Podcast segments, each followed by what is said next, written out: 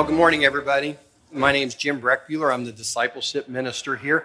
So, this is the last week of our Asleep in the Light series, and this morning's sermon is entitled Wake Up About Spiritual Passivity. And I want to talk real quickly about the men of Issachar who were called out special. The Bible doesn't waste any words, and these guys are mentioned specifically. Back in the, the in the days of Israel, Saul had died in battle. And now the different, the 12 tribes of Israel are sending men to David who is out at Hebron. They're pledging their support and giving the kingdom over to David as their king. And so it says that Judah sent uh, 6,800 men armed for battle, carrying shield and spear. From Simeon, warriors ready for battle, 7,100. From Ephraim, brave warriors, famous in their own clans, 20,800. From the half tribe of Manasseh, designated by name to come and make David king, 18,000. From Zebulun, experienced soldiers, prepared for battle with every type of weapon, 50,000 men. From Naphtali, a thousand officers with 37,000 men carrying shields and spears. And then from east of the Jordan, from Reuben, Gad, and the half tribe of Manasseh, armed with every type of weapon, 120,000 soldiers.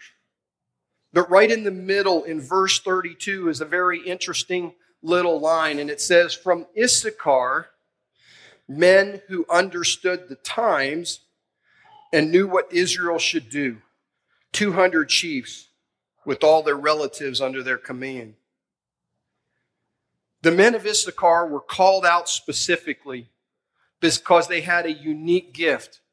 And that was that they understood their times. They understood the culture in which they were living, and they knew the direction that Israel needed to go. And if there is ever a time in our culture today that we need to be the men and women of Issachar, it's today. We need young men and young women of Issachar today. We need students to be thinking like the men of Issachar, to understand our times, to understand our culture, and know which directions for this church to go, for, for our families to go, and for ourselves, the direction we each need to move to honor God. The reason for that is we are living in a rapidly changing post Christian culture. Much of this is simply because of the highest recorded biblical illiteracy in our country that's been recorded. There's an inability to use scripture to defend and advance our faith. People accept lies about the Bible. They're not true, but they can't defend it. But the Bible has not changed. In addition, our culture has embraced relativism, aka there's no absolute truth. What's good for you is good. What's good for you is good. As long as it doesn't affect me, we're all good. And then what has permeated our society is the fact that all religions lead to God. And now we find ourselves in a mess in North America. And I know that that is oversimplifying it, but it gives you some of the baseline. A recent survey of 35,000 Americans by the Pew Research Center found that the rise of the nones, as in N O N E S, the rise of the nones has grown to encompass 23% of America's adults. This was a few years back. It's definitely higher than that now. This needs, means nearly one out of every four adults in the United States, when asked about their religious identity, would say nothing. They are the religiously unaffiliated.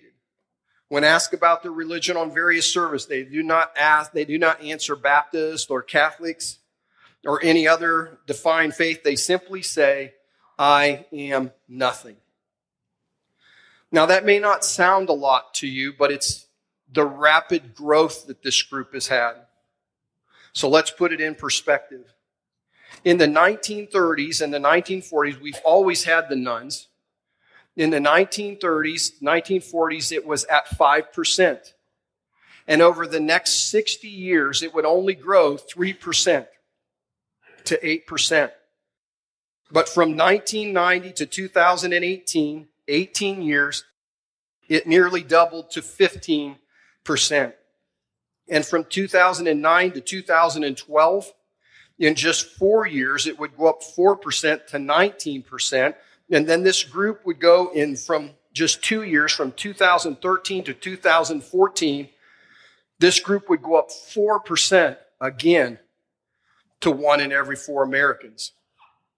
It went up only three percentage points over a 60 year span of time, and it went up four percentage points in just 2013, 2014. The nones are no longer the second largest group as far as religious identity in the in our country. The Catholics used to have that place, but now they are the number one religious identity. And they are still by far the fastest growing. But the significance is not simply that the nones are growing. The number of profession, professing Christians is also shrinking. In 2008, 80% of our American fellow people here describe themselves as Christians. In just seven years, that number had dropped 9% to 71% confessing Christians by 2014. Pew Research also tells us about ex Christians. Further, many who were once in the church are now leaving it. About 19% of Americans would call themselves former Christians. And this is a staggering statistic. In 1994, 62% of Americans attended a church frequently. But by 2013, just 19 years later, barely half of Americans attended more than seldom to none. Cathy Lynn Grossman is a researcher, and she said there's a difference in our culture now it's not that people are necessarily hostile to God or hostile to the church as much as they don't even think about it. God's not on their radar. They don't think about it. And this is a break from the traditional culture that we have had in our North American mindset. And James Emery Wright, White wrote a great book called Meet Generation Z Understanding and Reaching the Post Christian World. And in it, he talks about the squishy center. But on one side, he has 25% of the North American population as secularists. And basically, that's people who say, I don't want religion or the church anywhere in my life. I am totally secular, no religion. And then on the other end of the scale are the 25% believers. And these are hardcore Christians who believe that Jesus is not only their Savior, but He's their leader. He meets them at their deepest needs, and their lot and Jesus and their lives intersect on a regular basis. From year to year, they grow to be more like Jesus. And then in the middle is what he calls the squishy center. The squishy center is basically people that they're not sold out to being secularists and they're not sold out to being Christians they may say, Yeah, I'm a Christian, but it's going to be a Christian with a little c. And in the past, the forces within the culture tended to move the center towards the believer's side of things. Those hovering in the squishy center, if asked, would have said they were a Christian. That was the cultural thing to say, and they would probably have gone to church at least on special days such as Easter and Christmas. There was cultural pressure on them if they didn't. But our culture has changed.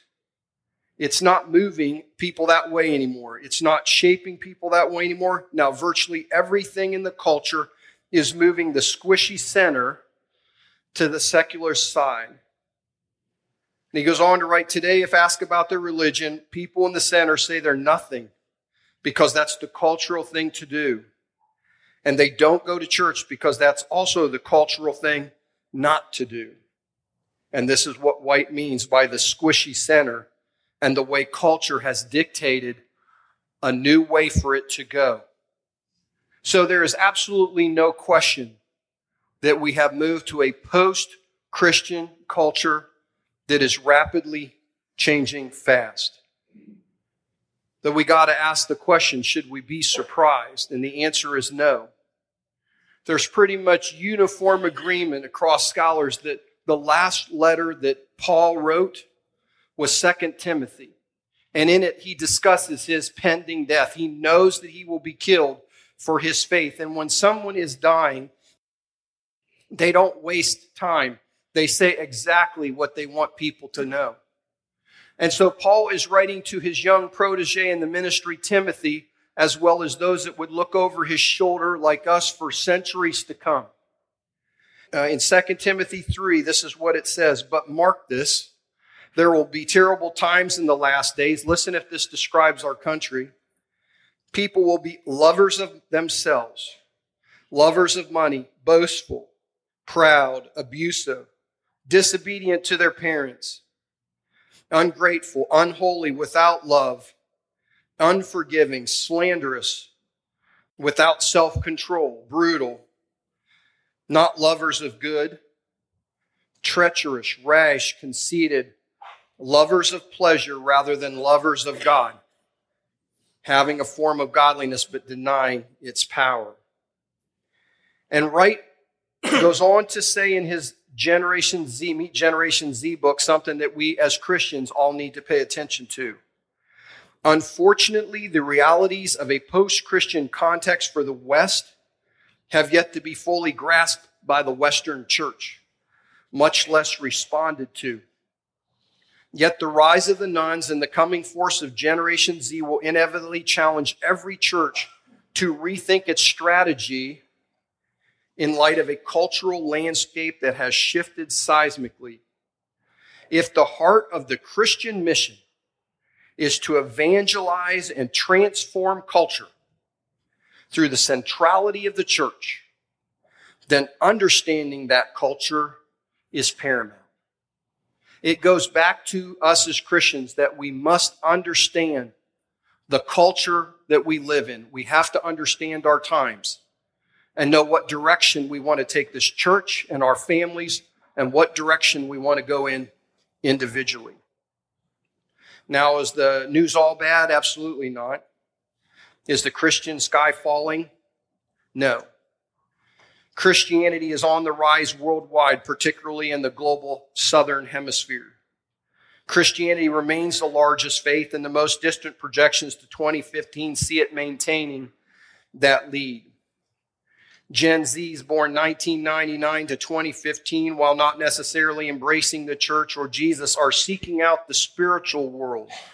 They're into ghosts, they're into spiritualism, and they are struggling with emptiness and with loneliness.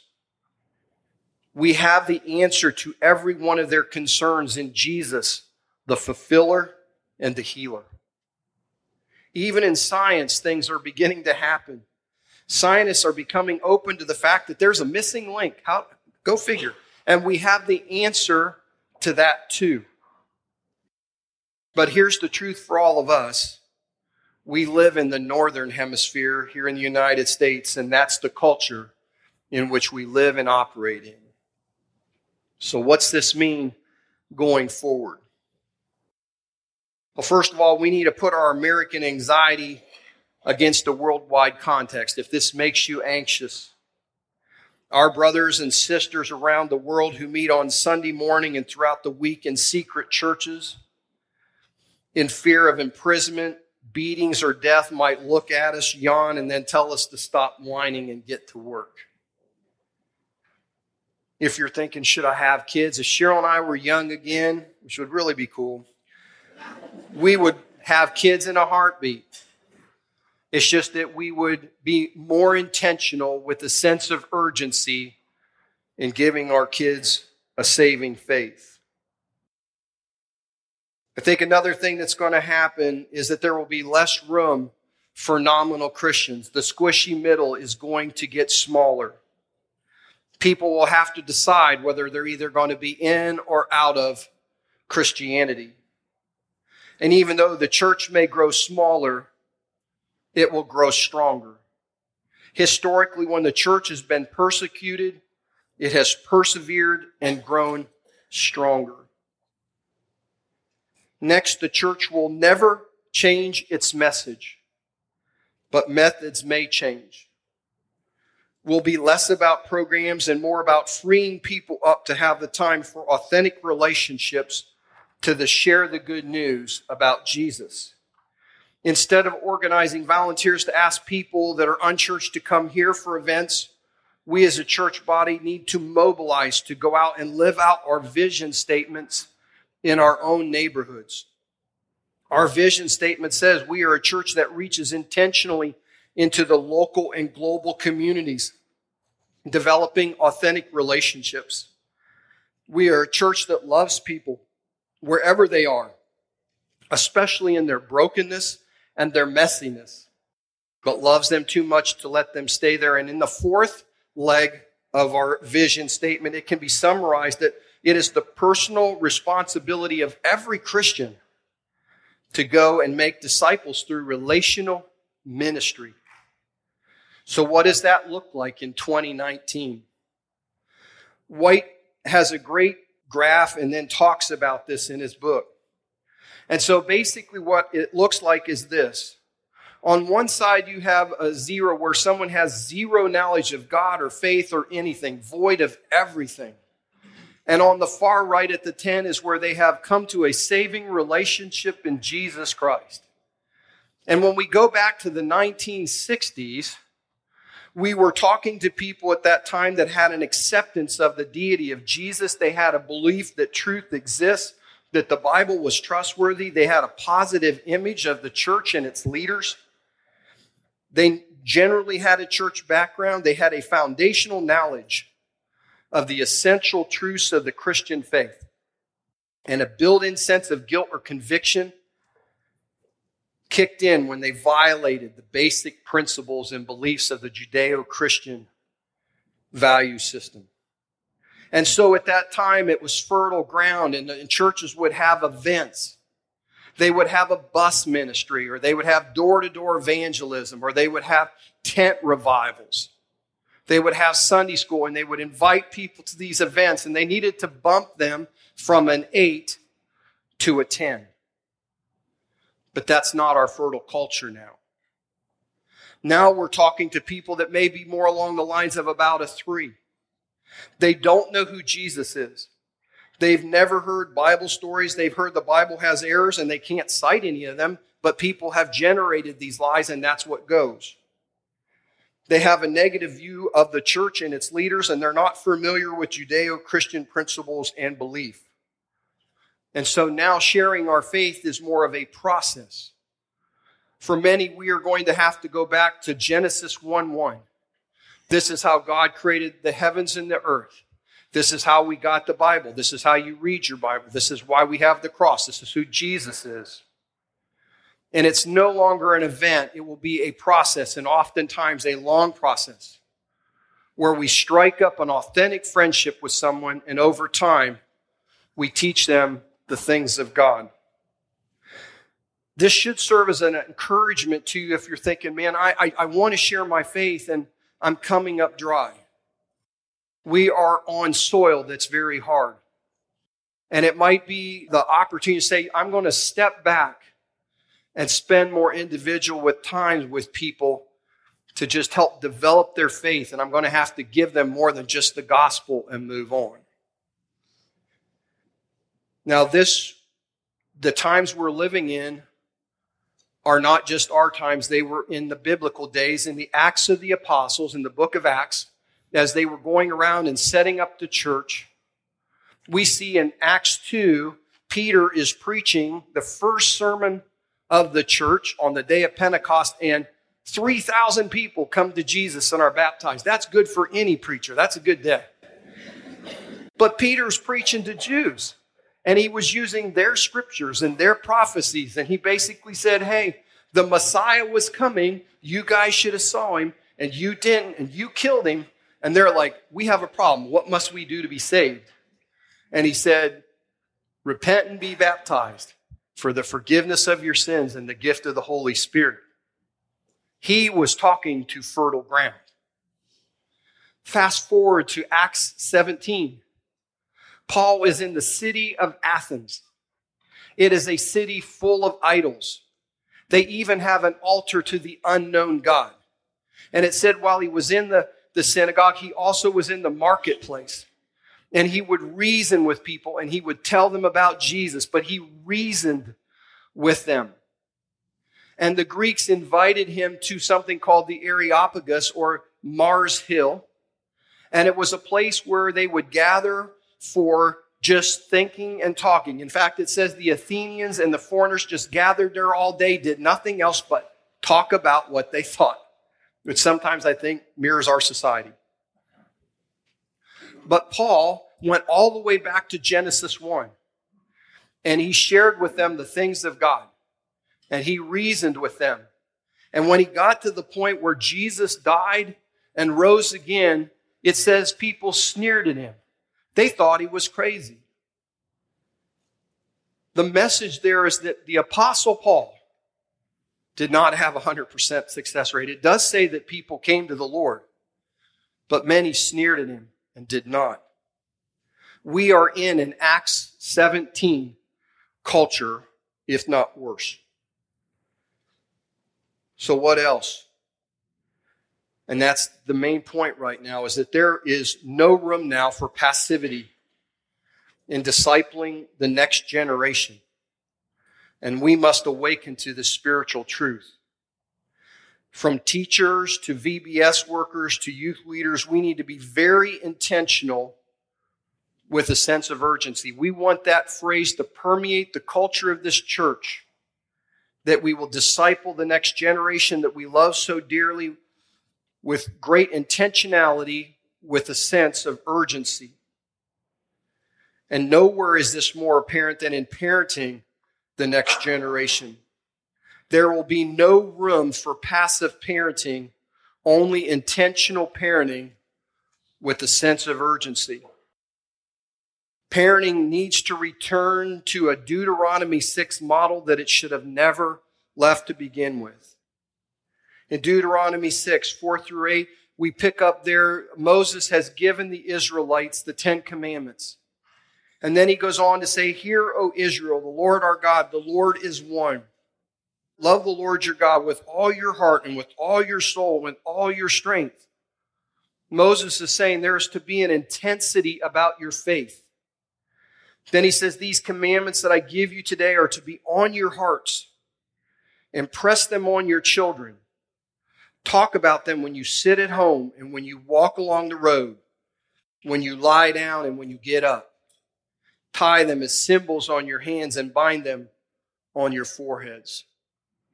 That latter verse right there basically says your home should reflect your faith in what your kids see in your home or anybody walking into it, kids from other families. But where it says, talk about them when you sit at home, this, parents, is where we sit around the dinner table and devices, cell phones, they're in another room, they're turned off. And we sit there at dinner and we pray over our meal and then we just talk.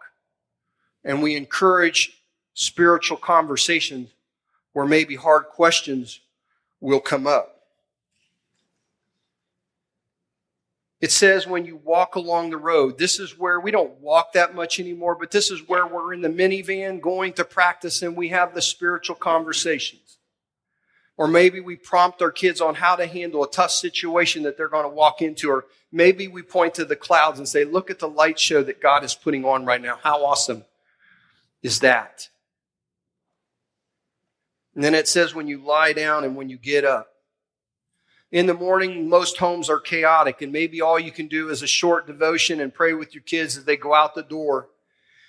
But nighttime, when they're going to bed, is just absolutely a precious and critical time.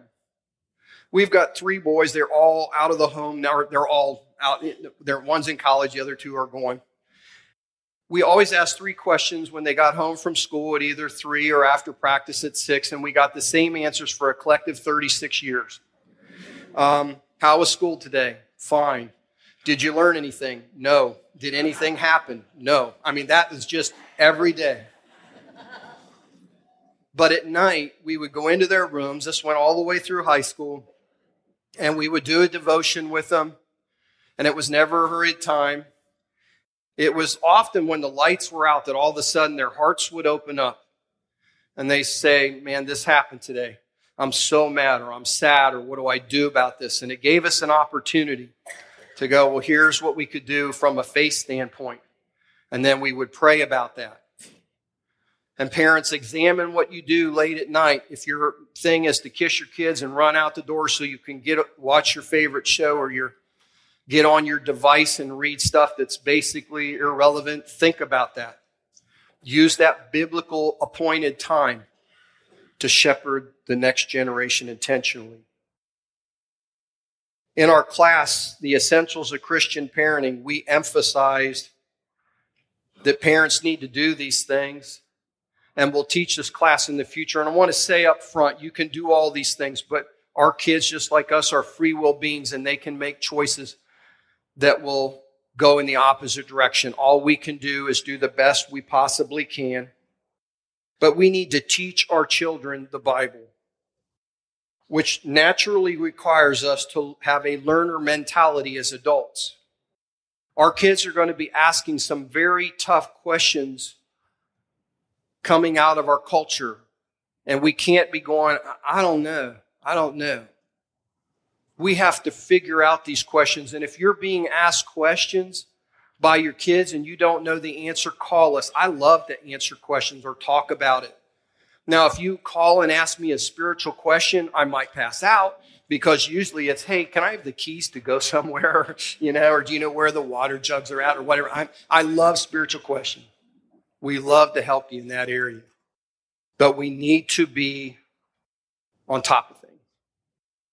Again, we have to have an intentionality with a sense of urgency as all of us, teachers, VBS workers, youth group leaders, as we disciple the next generation. Just a side note by the time kids are 14, it's thought that they lay down the vast majority of their spiritual underpinnings so if you have a kid that's 12 and you're thinking, oh, I've got time, you're two years away from the vast majority of their spiritual underpinnings being in place. And then you kind of move into a coaching role. Don't waste time. We need to model Jesus to our children. They need to see our faith in action. As parents, they need to see us live out forgiveness and to get rid of bitterness and to how to handle conflict in a Christian manner and how to have compassion and kindness towards other people. And I want to say this toward, especially to dads. I meet with guys all the time, uh, men and women, but mainly I talk a lot with this with dads. And as we talk about faith issues, I'll ask them, Hey, what was your dad like? And I don't know why this is, but oftentimes, how our earthly dads are is how we will grow up thinking God is. If our dad is a distant, unattentive dad, then God will be a distant, unattentive God. If our earthly dad was uh, angry God, then God will be an angry God. If our earthly father was vindictive, then God will be a vengeful God. But if our earthly father was compassionate and full of mercy and showed unconditional love, then that will be pretty much the overriding view of God, and they won't have to have a major shift as an adult in how they see God. So it's a, it's a message to dads to watch. Your children are watching you live out God in front of them. Next is to our environment. Our homes are our classroom. It's the crucible where we mix up our kids' faith. And we need to create a safe, peaceful learning environment. And we need to cultivate good spiritual discussions in the home so our kids don't ask Google. We got to have great relationships with our kids. We need to tell them all the time how much we love them because if we don't, somebody else will. Our oldest son is 33 and the other's 32, uh, 30, and we have a 19 year old. Not a day goes by that we don't, when we talk to him, that we tell him that we love him. You have to have good relationships in order for them to feel like they can open up to you to have those tough conversations. And lastly, we need to pray. We need to constantly bathe our kids and our family relationships in prayer. We need to bathe the kids in our Sunday school classes, in our life groups, in our youth groups in prayer. And again, we can do all these things, but we're free will beings and our kids can choose to go the other, other direction. But we still need to do the right thing and not be passive in our parenting or in passive in shepherding the kids in this church in whatever role we might sit. So we conclude this Asleep in the Light series today. We opened with what is heaven and what is hell, and we talked about the fact that hell is a, a place of darkness, of fire, uh, the smell of sulfur, that there's the weeping and gnashing of teeth. And worse, as much as anything, there's a separation. God is not there. And then we talked about heaven being the place of no mores, no more tears, no more suffering, no more pain.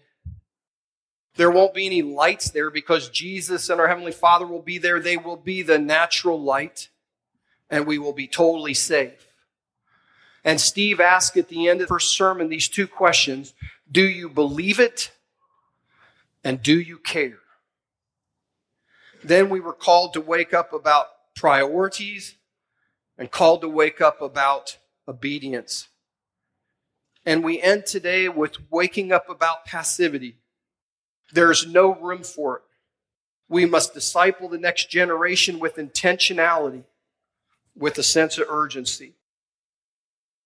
And we must keep in mind that every single one of us, all of our family members, our friends, our coworkers, our neighbors, we will all die someday.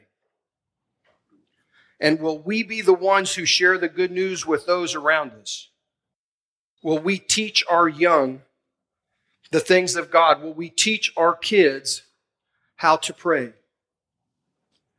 Because when it's all said and done, technology and fame will not matter. Titles and material possessions will mean absolutely nothing. It will all be about the soul and whether someone taught them about Jesus. Do we mourn for those who don't know the good news of Jesus? Do we truly care about people's souls? We're going to close with this clip. This shows so clearly what goes through a person's mind at that last minute in spite of her title, in spite of her success as an astronaut, for Dr. Ryan Steele, it all boils down to one thing her soul and what she was taught. May we be ever mindful of this. The words at the end there are haunting. Nobody taught me how to pray. And as a church, may we not be guilty of that.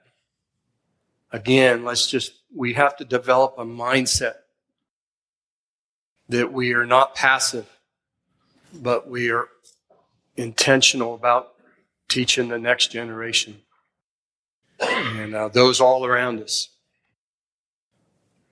Let's make sure we teach them about Jesus. Let's pray. Dear Heavenly Father, we come before you as a church body and we just pray that there's a revival amongst us. That we will be ever mindful that when it all boils down to the very end, we will all meet you someday, and it's going to be whether we're scared before we go or whether we're looking forward to it with great anticipation. And our prayer is that as many people as possible would go with the anticipation of meeting you. And I just pray that as for Discover Christian Church, that we will be a church that is just passionate about reaching people, that we look past the things that they own or the things that they've done, and we look inside at their soul. That we set aside our own desires to go achieve things and get stuff and build stuff up and Instead, put you as a priority and about sharing Jesus. Help free us up. Give us the time from all the things that can drain us so that we can have those authentic friendships where we can sit and tell people about you and about your saving relationship through Jesus, your Son. Forgive us when we have failed, but as we walk out of these doors this morning, I would just pray that as a church family, we will be on and fire as much as we ever have been to share your Son. And it's in Christ's name we pray. Amen. This has been a sermon series by Discover Christian Church. Find more at discovercc.org.